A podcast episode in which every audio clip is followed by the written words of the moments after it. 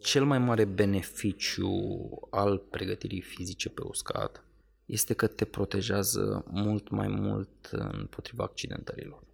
Este dovedit științific, adică nu e... Bine ați revenit la un nou episod al podcastului despre sport. Astăzi vom uh, vorbi despre polo și ce presupune pregătirea fizică pentru acest sport. Îl avem alături de noi pe Robert Mihailă, care este responsabilul pe de pregătirea fizică pe uscat a echipei de polo Steaua București. O echipă care are un palmares impresionant, fiind de asemenea echipa anului trecut, are patru titluri naționale consecutive și patru cupe ale României în ultimii cinci ani. Salut, Robert! Salut, salut, Cezar! Mulțumesc frumos de invitație!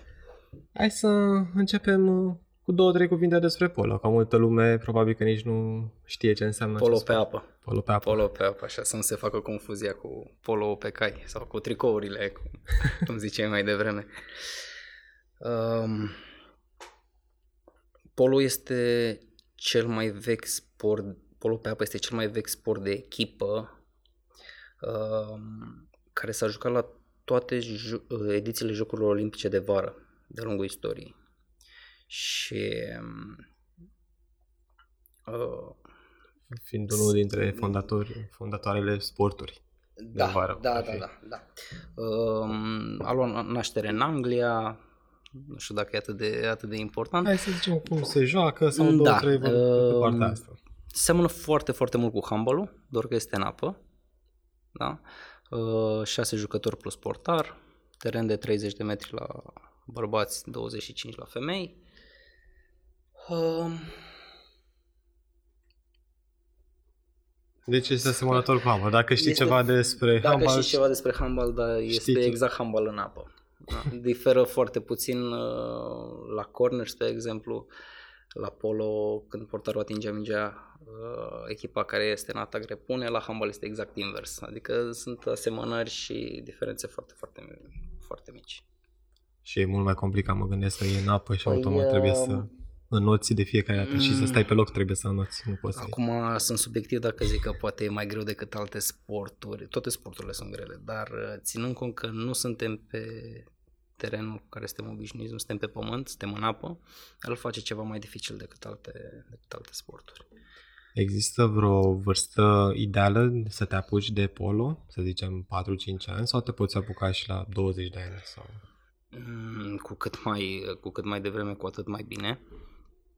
Dar întâi trebuie să încep cu un not.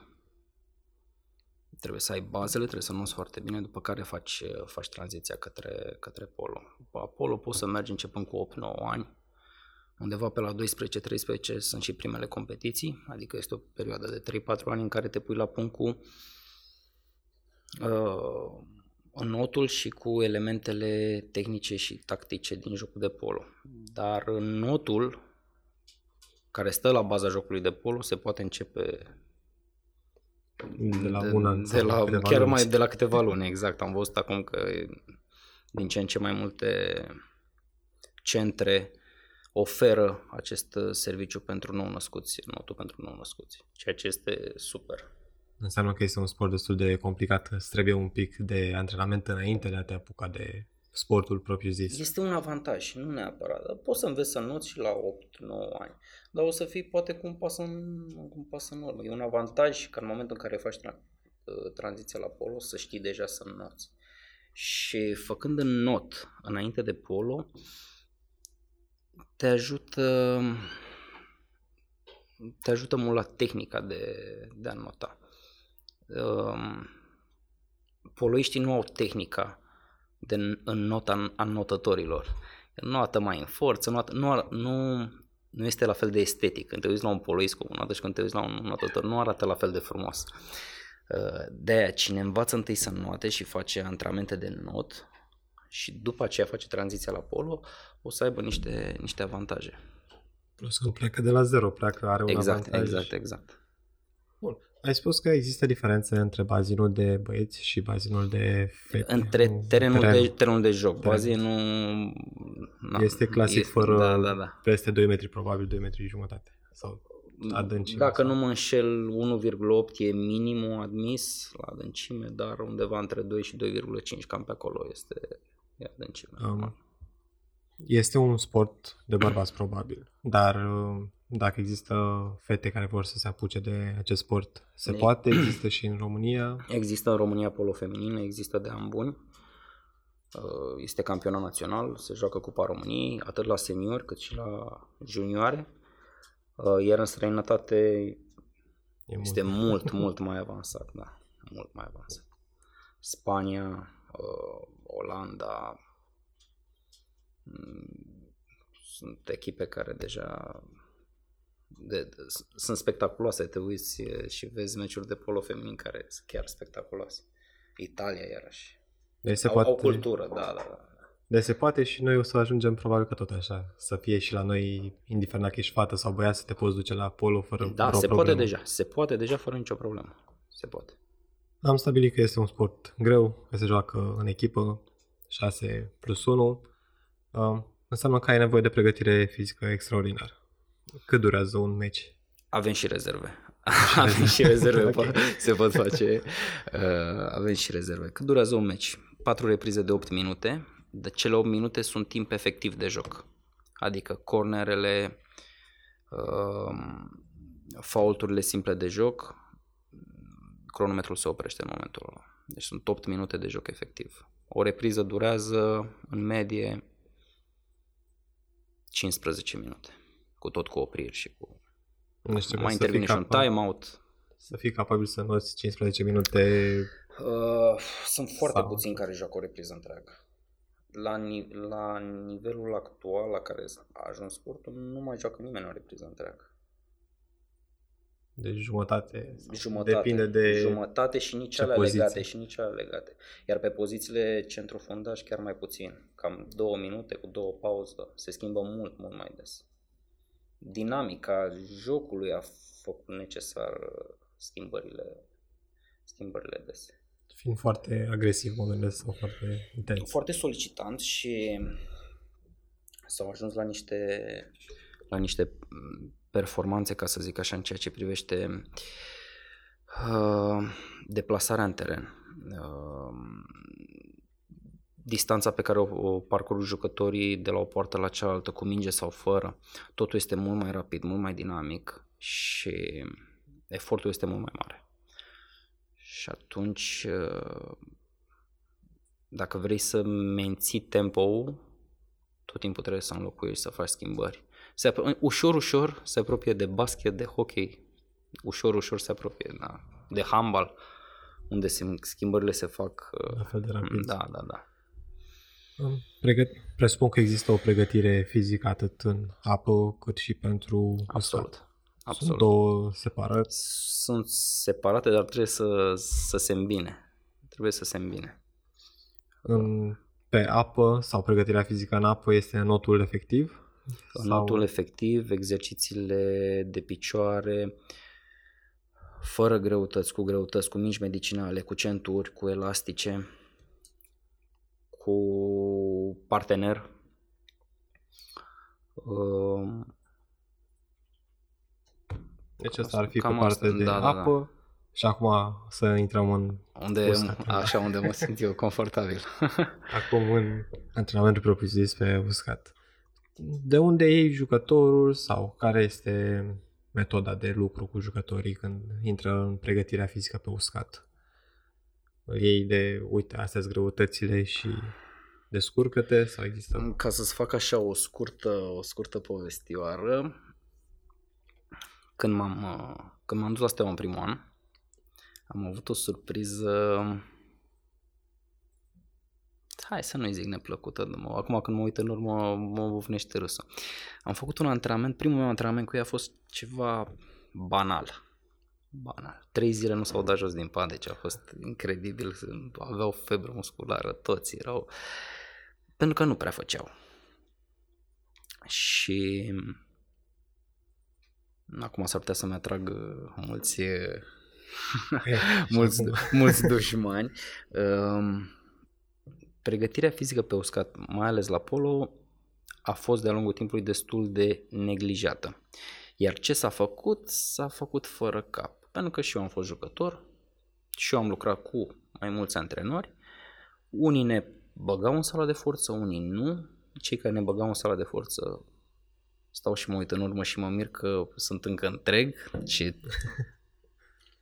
Bine, și sportul este... a evoluat așa un pic și-au dat seama. Și sportul a evoluat, într-adevăr, dar acum când mă uit în urmă chiar mă întreb, zic, doamne, cum nu mi-am rupt ceva? Cum? Pentru că nu exista educație în ceea ce privește latura asta.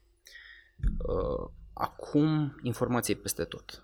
Acum doar să nu vrei să nu vrei să, să nu, nu faci. vrei să înveți, da. pentru că informația există peste tot și cursuri există peste tot și dacă nu găsești în România cursuri, te poți duce în străinătate să faci.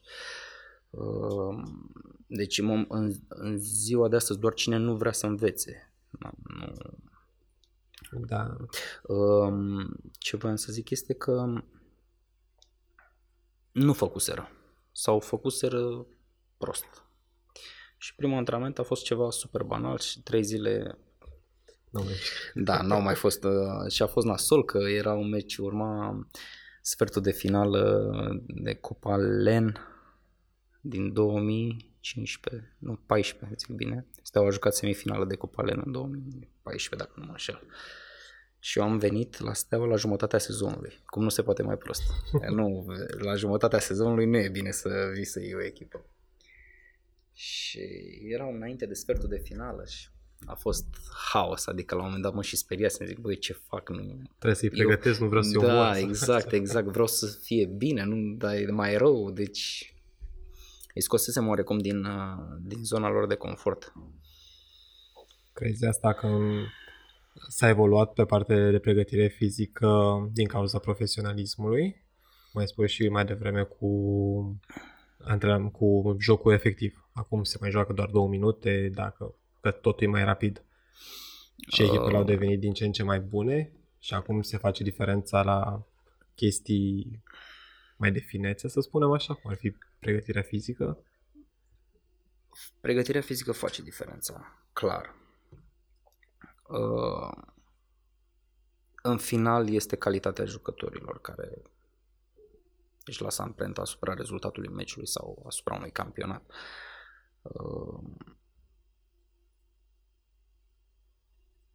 Deci ajută pregătirea, dar totuși pregătirea nu, nu creează nu un jucător. Totul. Cum nici, cum nici calitatea jucătorului nu este totul. Alt este un uh, mix, un mix, da, un tot, un tot unitar. Um, sunt jucători super talentați,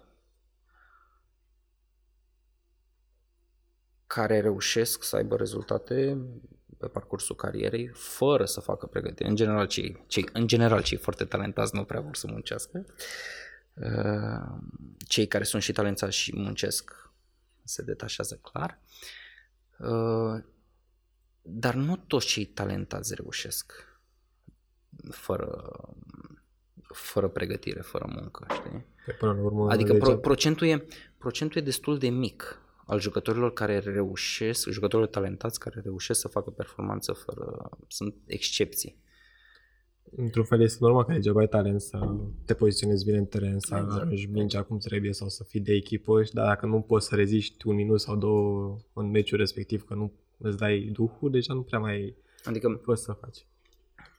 În componența unei echipe sunt mai mulți jucători muncitori care să spunem că au mai puține calități tehnice decât cei care au calități tehnice, adică sunt mult mai predomină într-o echipă jucătorii muncitori și e nevoie de ei, nevoie de ei.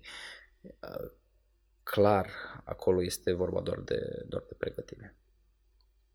Hai să revenim pe partea iarăși de pregătirea fizică. Da. Deci, de câte ori se pregătește un jucător? De câte, câte antrenamente de pregătire fizică pe uscat, are, da, pe uscat face are un uh, jucător. Într-o săptămână. Da, să spunem într-o săptămână. Depinde de perioada competițională.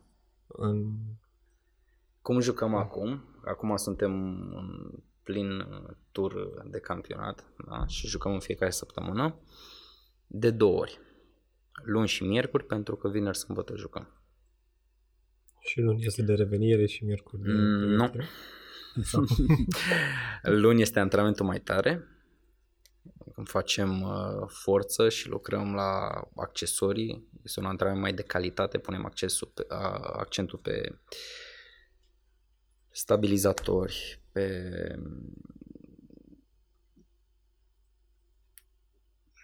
părțile mici care completează puzzle-ul. Uh, Iar miercurea, când suntem aproape de meci, facem de obicei uh, antrenamente de explozie și viteză combinate, care se pot transpune ușor în apă, da, prin sprinturi sau exerciții foarte rapide cu mingea, uh,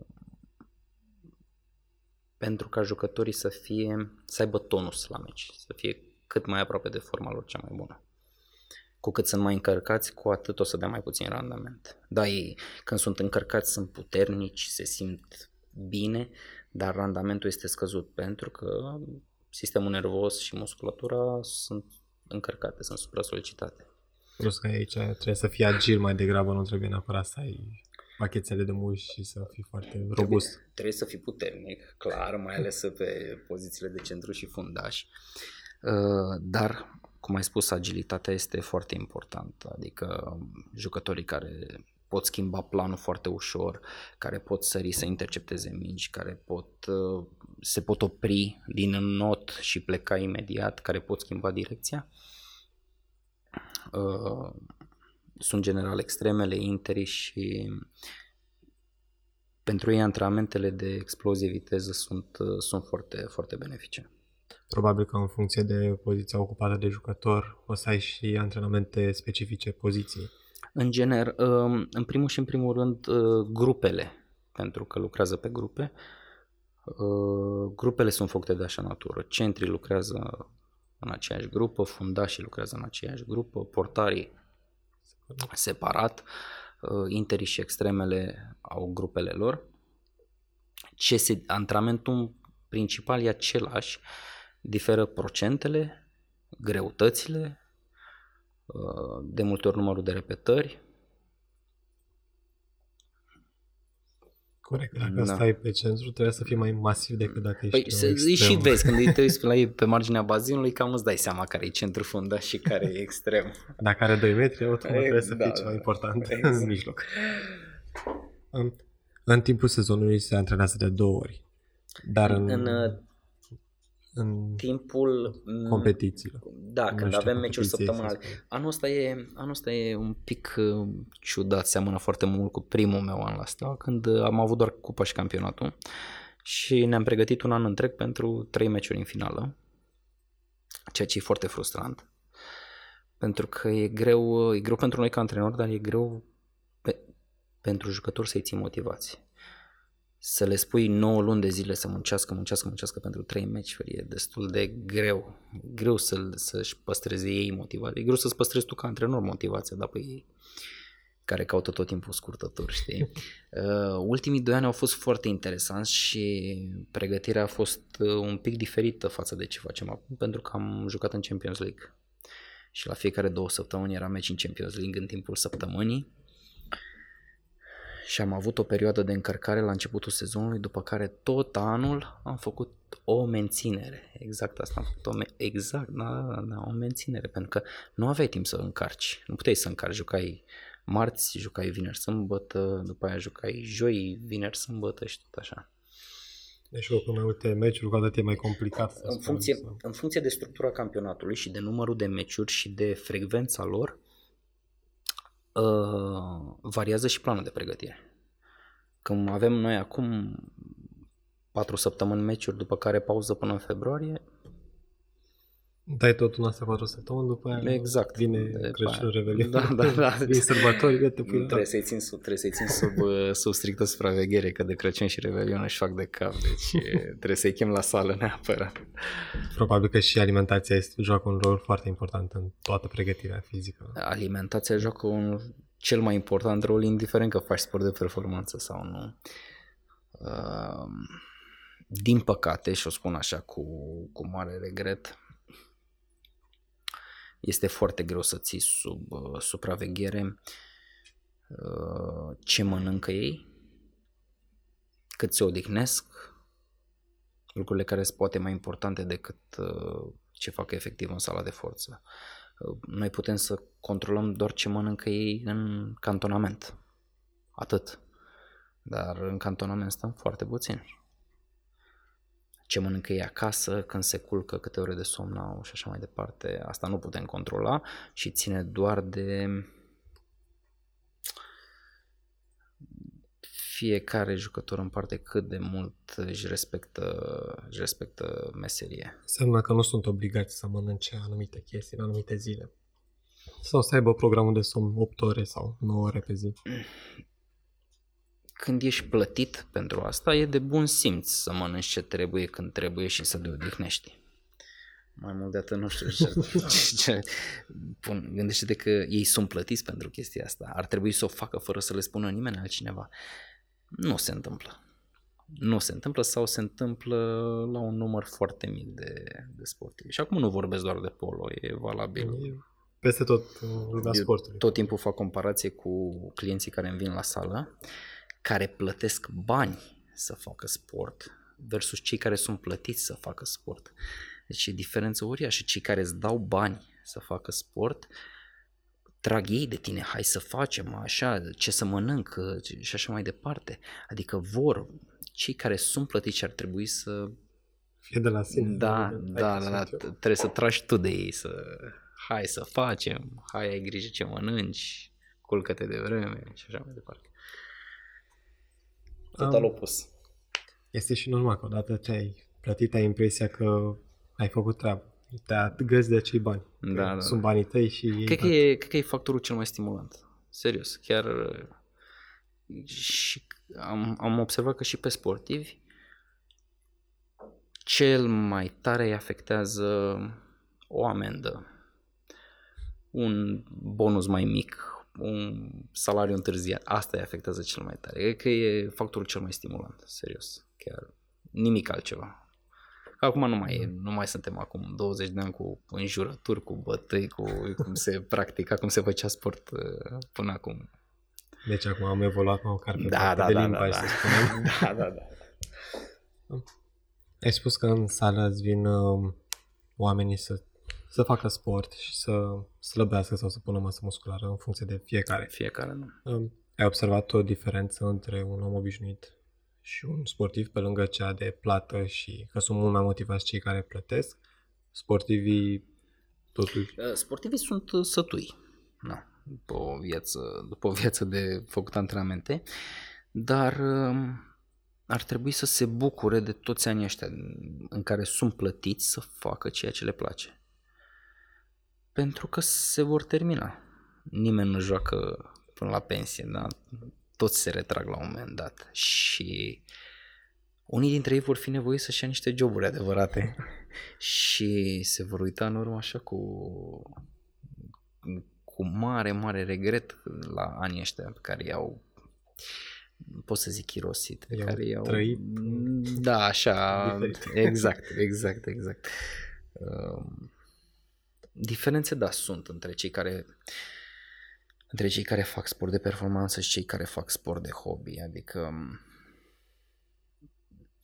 ok, cei care fac sport de performanță sunt mai dezvoltați, um, sunt mai puternici, sunt mai um, au viteză mai mare, au rezistență mai mare, mult mai multe calități uh, fizice dobândite dar uh, nu e un secret că sportul de performanță este destul de dăunător pentru organism. Uzura este foarte mare, în special la articulații, cum este cazul jucătorilor de polo, umărul uh, brațului cu care aruncă la poartă. Articulația este foarte solicitată și foarte uzată și uh, chiar se mai duc și își mai fac remeneuri când mai au fel și fel de dureri sau leziuni și doctorii care nu știu cu ce se ocupă spun, Doamne, ce arată umărul tău, zici că e al unui om de 70 de ani. Da, articulația este foarte uzată, adică vine și cu, vine și cu niște sacrificii sportul de performanță și unul dintre ele este uzura foarte mare. Spre deosebire de sportul făcut ca și hobby sau de întreținere, care îți oferă doar avantaje. Pentru că nu îți forțezi corpul, de fapt. Da, nu, tot, nu, nu prea ajungi niciodată la extrem.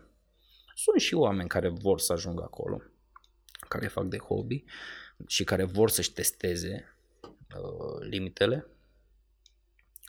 dar uh, le testează pentru perioade scurte de timp o sau, pe, sau pentru, uh, pentru anumite uh, targeturi. Pe când sportivii de performanță le testează în mod constant, an de an, sezon de sezon și... Da.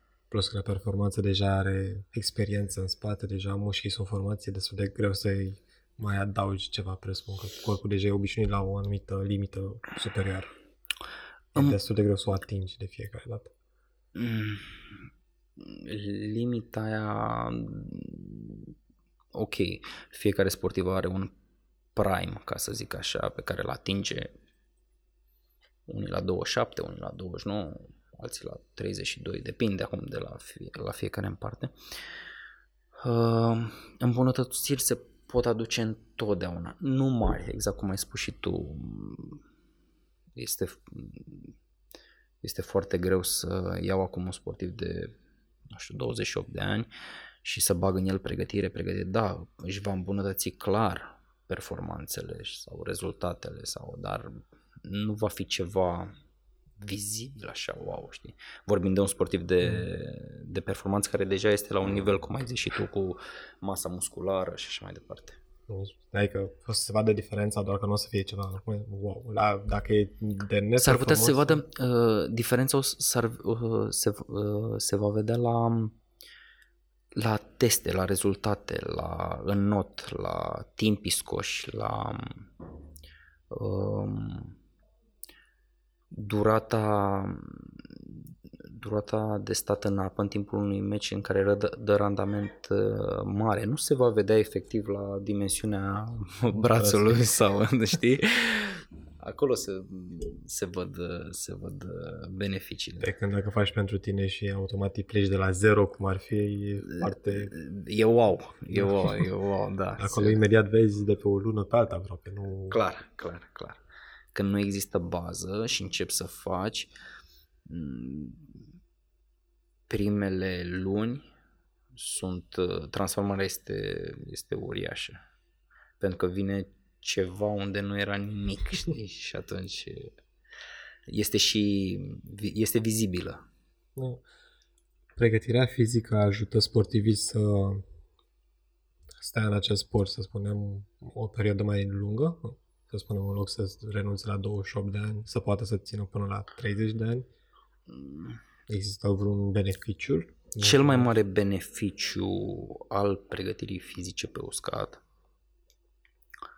este că te protejează mult mai mult împotriva accidentărilor. Este dovedit științific, adică nu e, nu e urmă de îndoială. Cei care fac pregătire și um, musculatura este foarte bine dezvoltată, se accidentează mai greu. Da. Cristiano Ronaldo e un exemplu, cred că, pentru toată lumea care e un exemplu, știi cum se pregătește și datorită faptului că la 34 de ani e destul de în formă, să spun. Destul de în formă, da? Uh, acolo este pregătire fizică, clar. Și la și ferit de accidentări, ok. Nu există carieră fără accidentări, dar uh, n-a avut ruptură de ligamente, n-a avut uh, n-a stat jumătate de an sau un sezon sau accidentat niciodată. Ehm, și asta o văd la jucătorii de la mine în echipă. Pentru că sunt jucători care vor să facă și chiar fac cu plăcere și se vede și pe cum arată și se accidentează rar sau deloc și sunt jucători care trag pe care eu îi văd și în funcție de cât de important e meciul următor, e cert sau nu e cert, că e și o chestie psihologică așa, să nu strici uh, atmosfera, atmosfera în echipă. înaintea unui meci important, uh, care se accentează mai des și care la orice contact sau uh, orice șut la poartă mai smucit sau așa, imediat apar dureri la umăr, la spate. Deci ar fi în interesul lor, de fapt, să nu tragă chiulul la antrenament. E în interesul lor. Din păcate pentru unii puțin cam târziu să mai, să mai realizeze asta. Dar e în interesul lor. Cei care fac pregătire se accentează mult mai rar și mai greu. Și dacă se accentează înseamnă că a fost ceva într-adevăr foarte serios. Ceilalți vezi tot timpul la masaj sau cu ventuze pe spate sau uh, cerând uh, antiinflamator sau mai știu eu ce. Se diferențiază. Deci așa cum se văd în, pe teren dacă sunt mari sau mici, așa se văd și dacă au făcut sau nu respectiva, respectiv antrenament pe uscat. Poți, da, da. să, să, te, să te legi de chestia asta. Dar fiind uh, sezonul așa de scurt, să spunem, nu știu, din punctul meu de vedere e scurt ca și timp și ca și meciuri. Probabil că jucătorii sunt foarte încordați pe perioada respectivelor meciuri. Te, tu te referi scurt da. pentru că o, sunt acum 4 săptămâni de meciuri, mai sunt în februarie 4 săptămâni și după aia mai sunt semifinale și finale, dar noi am început pregătirea pe 16 iulie. Deci începe cu mult, mult înainte de exact. începere. Înainte să vadă telespectatorii primele meciuri. Da, ne am început pe 16 iulie. Și de atunci cădiți ușor, ușor momentul Este o perioadă de acomodare. Uh, sunt uh, o mare parte dintre jucători fac parte din lotul, uh, din lotul național. Asta înseamnă că mare parte din vacanța de vară eu, eu stau în pregătire cu echipa națională.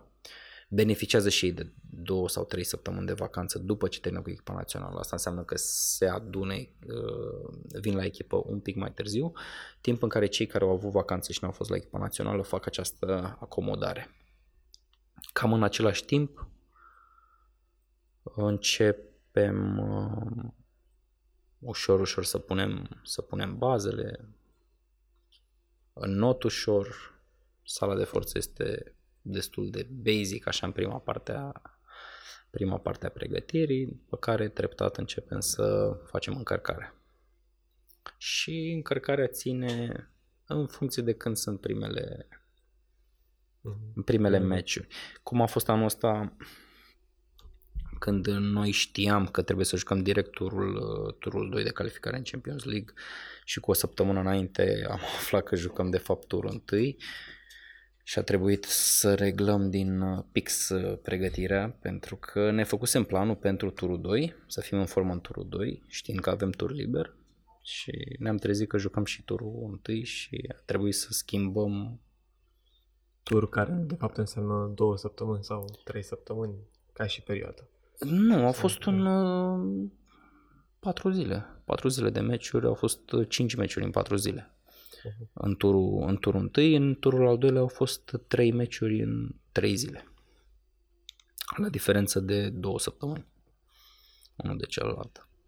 Dar două săptămâni, în ceea ce privește pregătirea, două săptămâni contează enorm de mult, că în alea două săptămâni poate mai faci o săptămână de încărcare și o săptămână de tranziție sau... Tot Depinde, că da, patru da, antrenamente da, cel puțin să spunem exact, din exact. toată asta. Um, Steaua este campioană, probabil. Să vedem ce face și anul acesta. Sunteți... Câștig, să câștigă campionatul, cum să vedem ce face. um, crezi că restul echipelor nu se axează neapărat pe această pregătire sau uh, ai observat un tonus superior al echipei Steaua, pe lângă jucătorii, valoarea jucătorilor?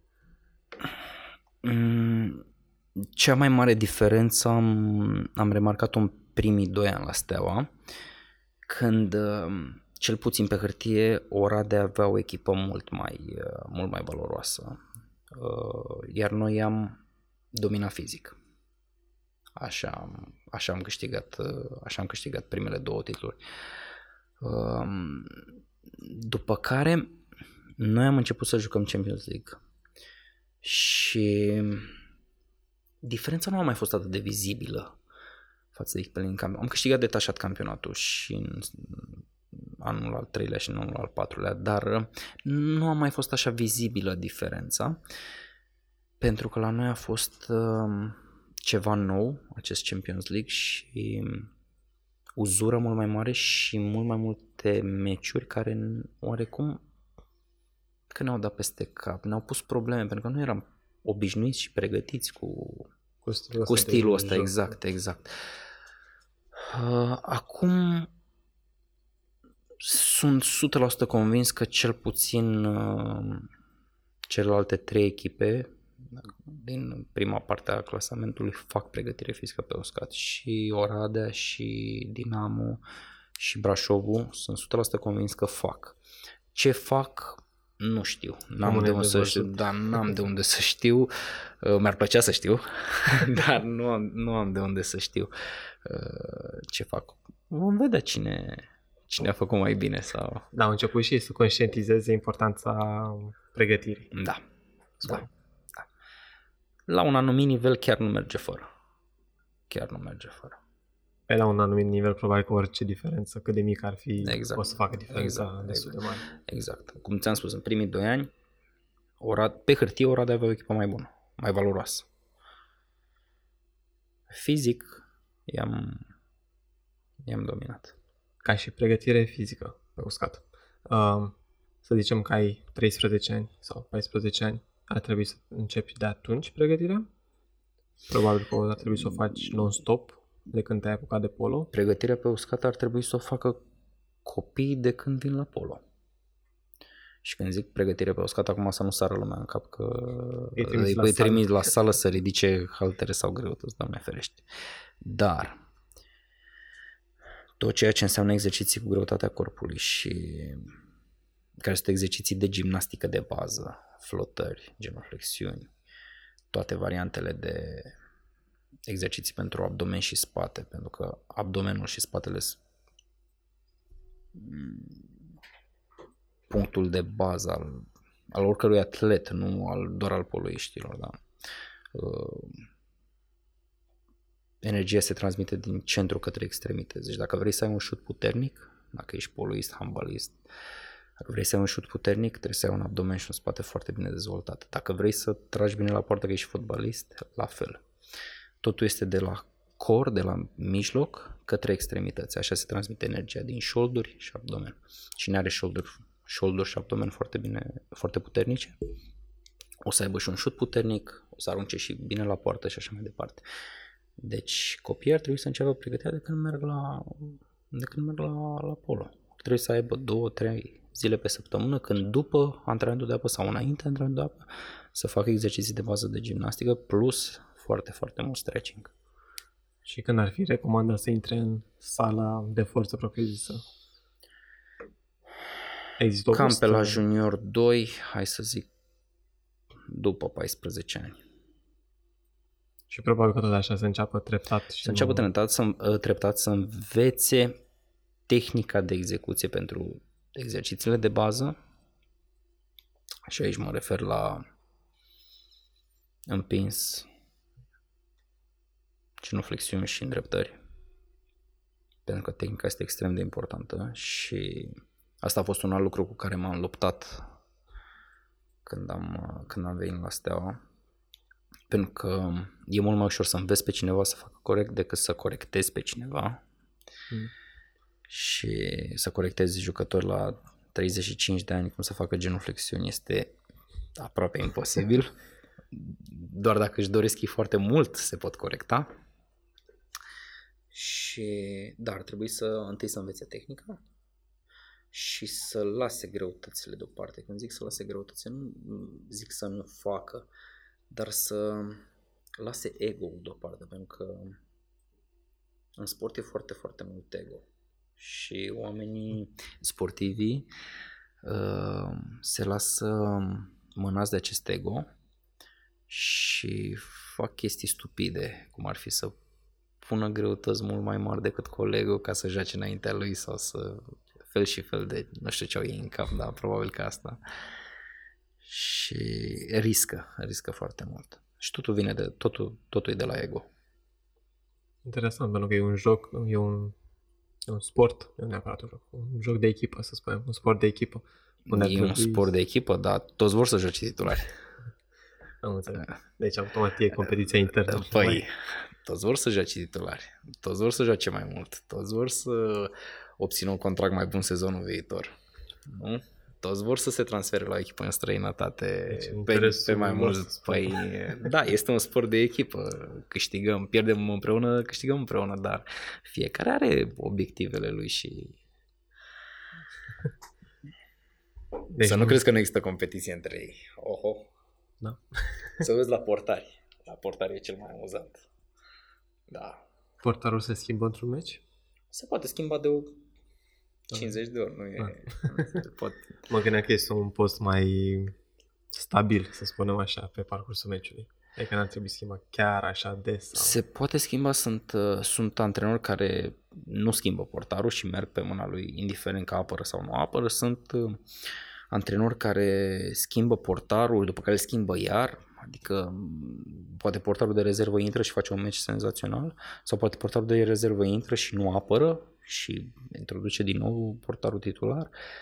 Se poate schimba de ori câte ori este nevoie în timpul, uh, în timpul Deci meciului. nu este ca la fotbal, să zicem, că odată ce Nu, nu, nu, portarul a nu, intrat nu, acolo, va și nu, termina nu, aproape. Nu, nu, nu e așa. Ai avea câteva sfaturi pentru sportivi, pentru poloiști în principal, pe partea de pregătire fizică pe uscat. Pe, în afară să lase greutățile sau să facă competiție internă cu colegul, să tragă mai tare sau mai mult sau mai... Mm, Sfaturi. Acum nu pot să nu pot să dau sfaturi acum doar pentru ai mei, nu? Trebuie dau pentru toată lumea, nu? Cum, cum vorbeam mai Sau devreme, pentru- aliment, alimentația, 1. Odihna, 2. Pregătirea fizică, 3.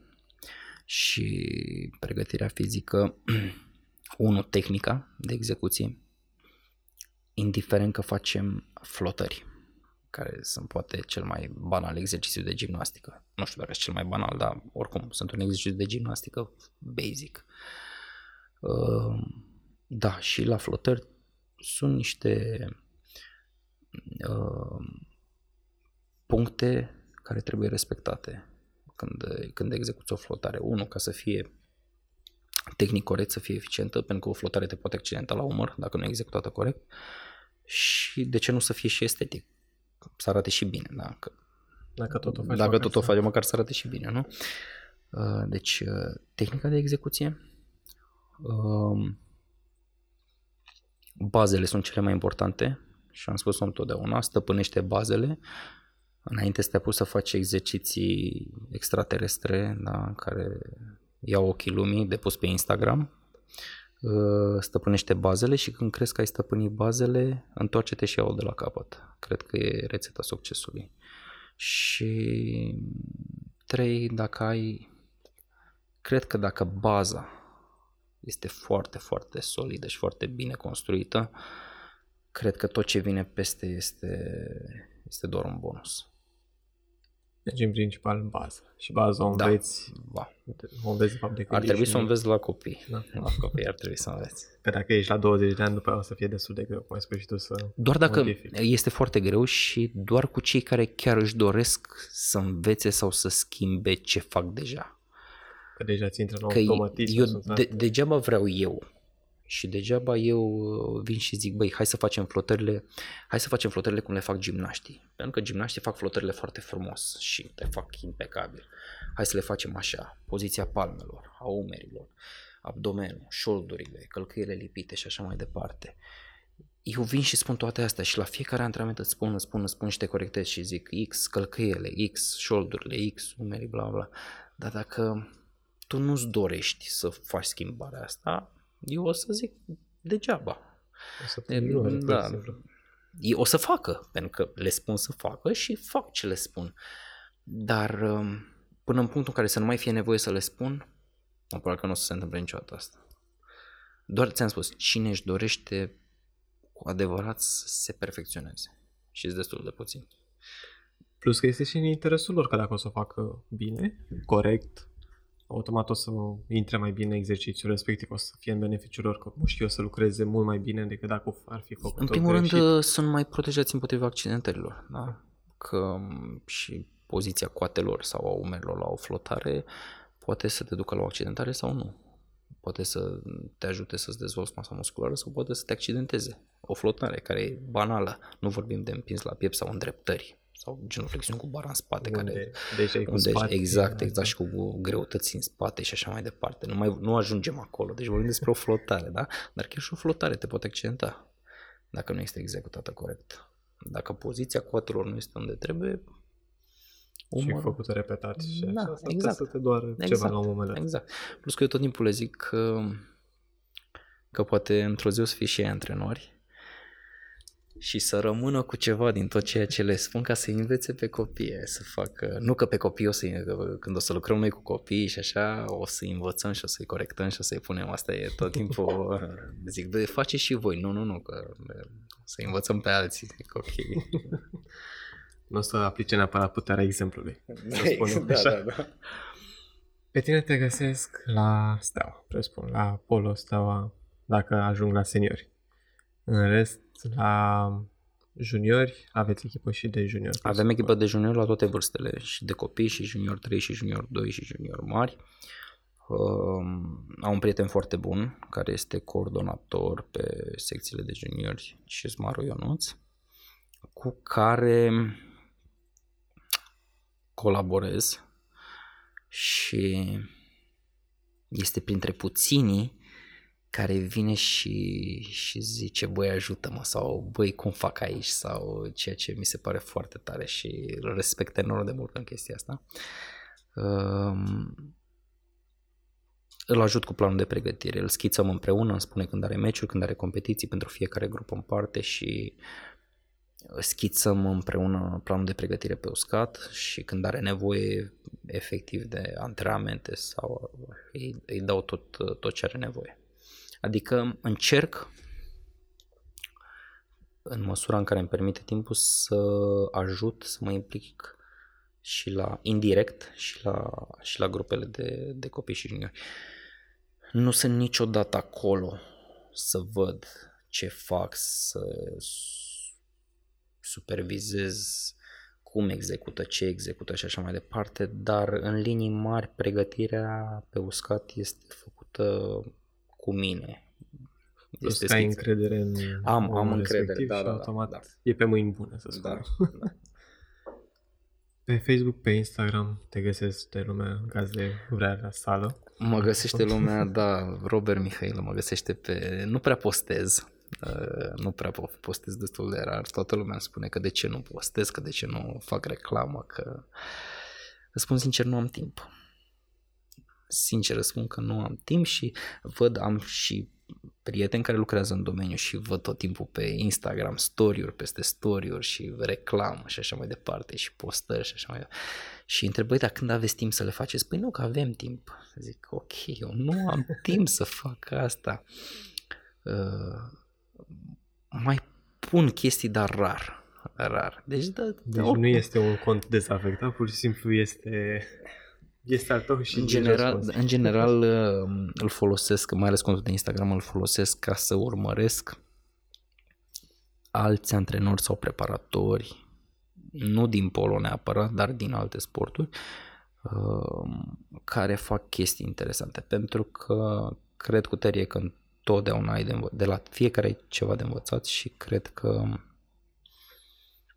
în continuu trebuie să, să înveți și să te documentezi și urmăresc oameni pe care îi consider eu mai deștepți ca mine și stau tot timpul, stau pe Instagram ca să văd ce, ce pun sau ce linkuri sau ce cărți mai citesc sau ce cursuri au mai făcut și așa mai departe. Deci este mai mediul tău de învățare și de Da, da, da, să știi, să știi, da, da, da. Uh, ar zice lumea că stau pe Instagram să mă uit la, să dau uh, like-uri la, la fete, dar nu, nu e cazul. Pe normal. Trebuie să învățăm de fiecare dată și să nu ne culcăm pe ureche că știm totul în orice domeniu. Asta e, asta e cea mai mare, cea mai mare greșeală.